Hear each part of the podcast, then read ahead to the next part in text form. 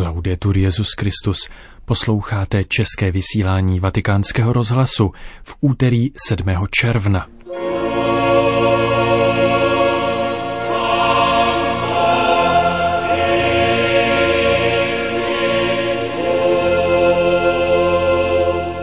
Dnešní pořad pro vás připravili Jana Gruberová a Petr Vacík.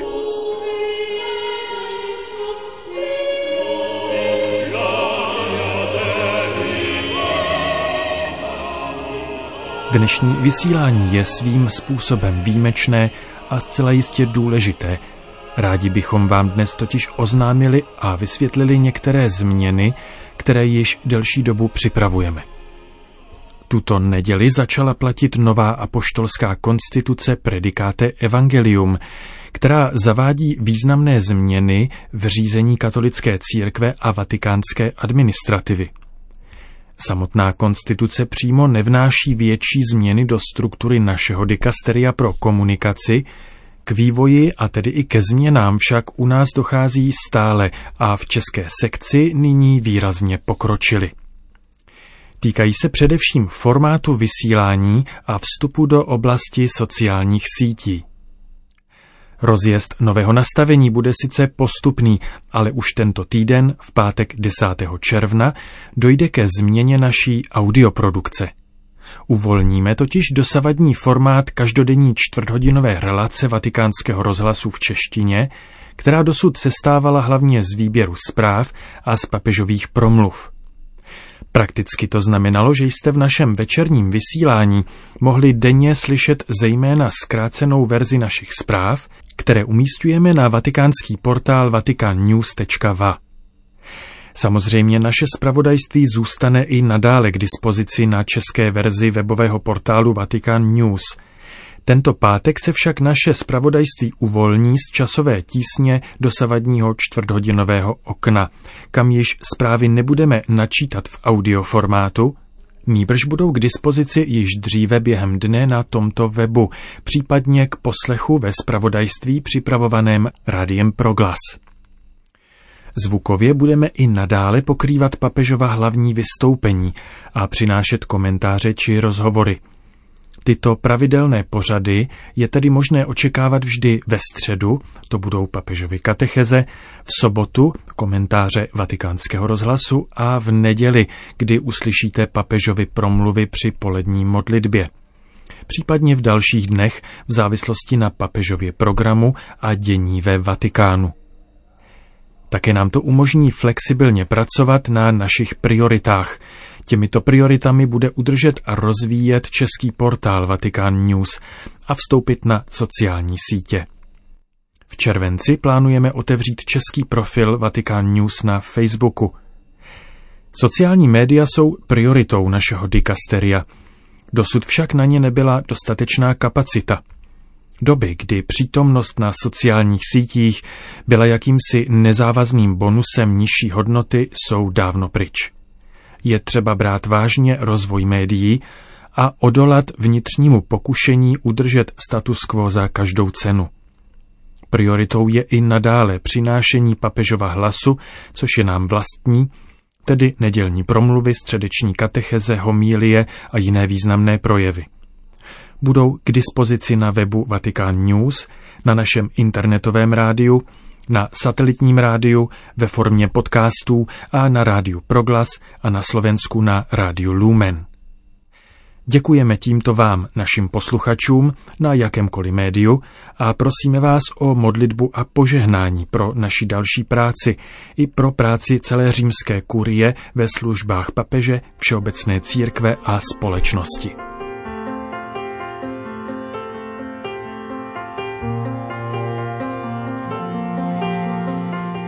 Nyní vám kolegyně Jana Gruberová nabídne komentář z pera edičního ředitele vatikánských médií Andrej Tornieliho, který představí kontext, ze kterého vzešly chystané změny. Tímto kontextem je reforma římské kurie, postupně zaváděná v posledních letech, která nyní nachází své vyjádření i v nové apoštolské konstituci o římské kurii.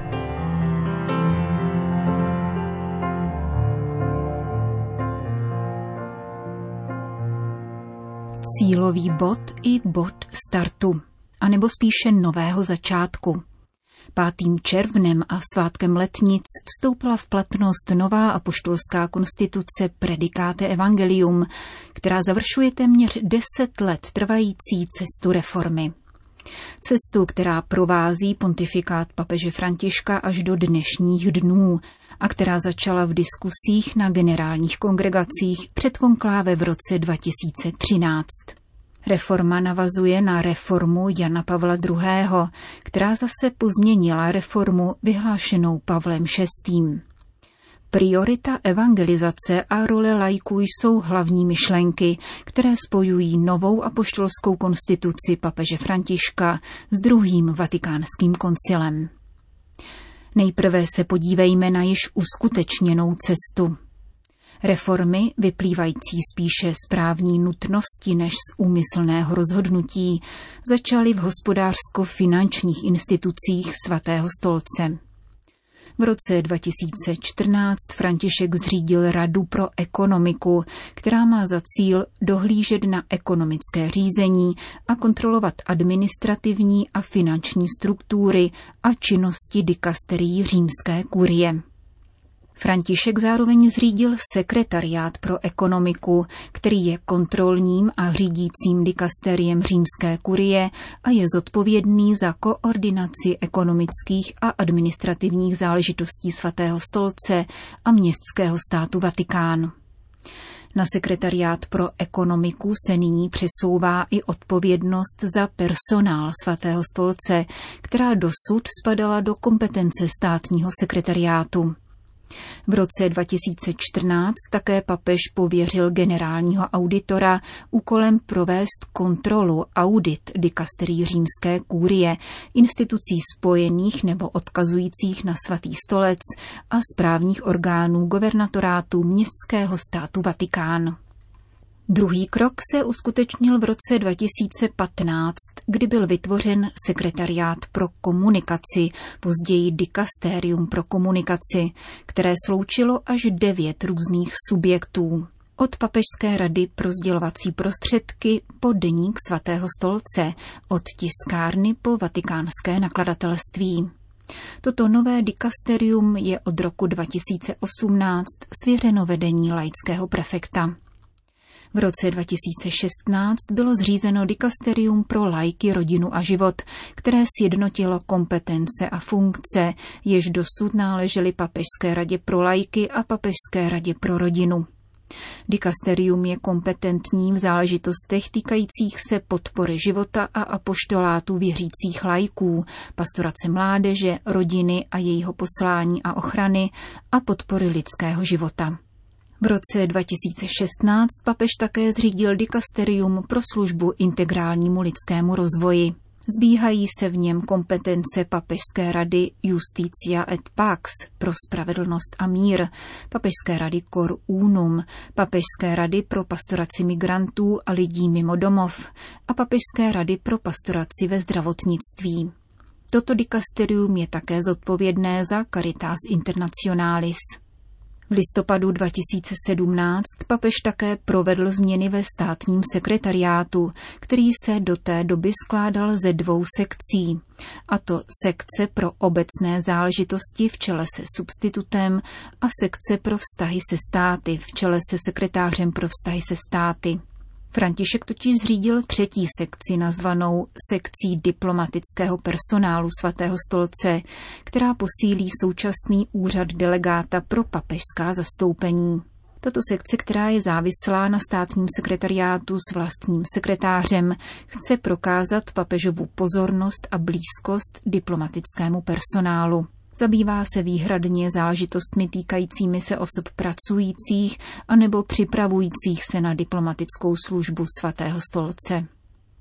Další krok se uskutečnil letos v únoru.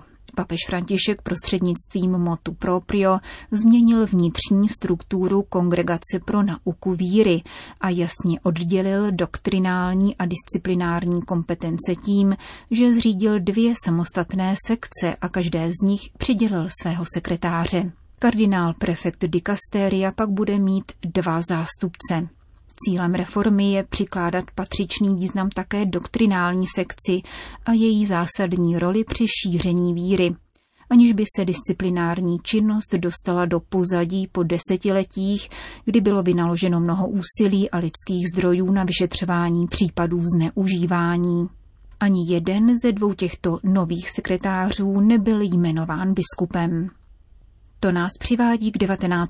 březnu tohoto roku, kdy byla zveřejněna nová konstituce, která zahrnuje celou dosud popisovanou cestu a zavádí další novinky, které reformu doplňují. Nejdůležitější. Prvním dikastériem kurie je dikasterium pro evangelizaci, které sjednocuje Kongregaci pro evangelizaci národů a Papežskou radu pro novou evangelizaci. Volba, která naznačuje základní zájem zaměřený na hlásání evangelia. Zvláštností je, že prefektem tohoto dikastéria se stává sám papež, který téma evangelizace považuje za klíčové. Pomáhat mu budou 2 proprefekti, 1 pro sekci pro základní otázky evangelizace ve světě a 2 pro sekci pro prvotní evangelizaci a nové partikulární církve.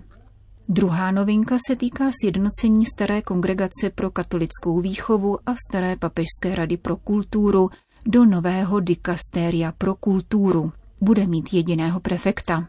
Třetí novinkou konstituce je transformace apoštolské dobročinné pokladny, která byla dosud pouhým úřadem a nyní se stává 3. dikastériem římské kurie s názvem Dikasterium pro službu charity.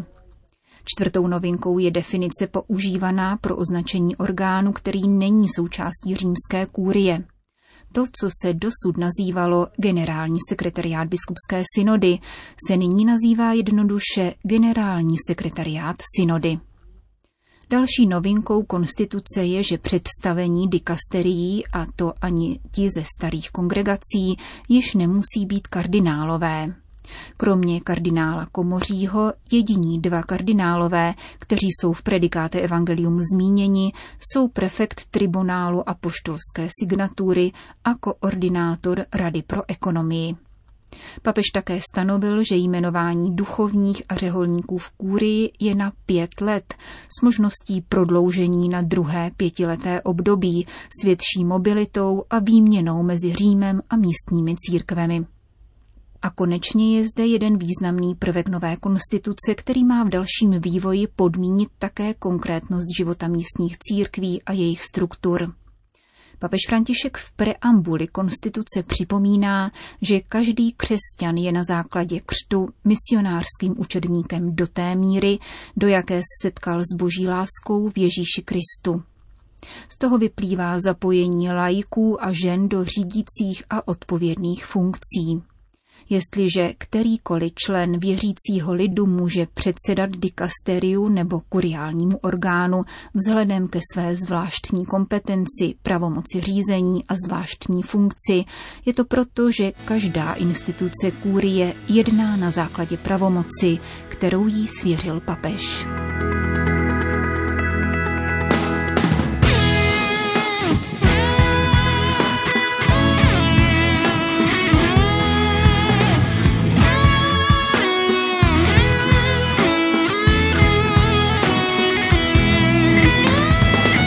Tolik aktuální editoriál Andrej Tornieliho.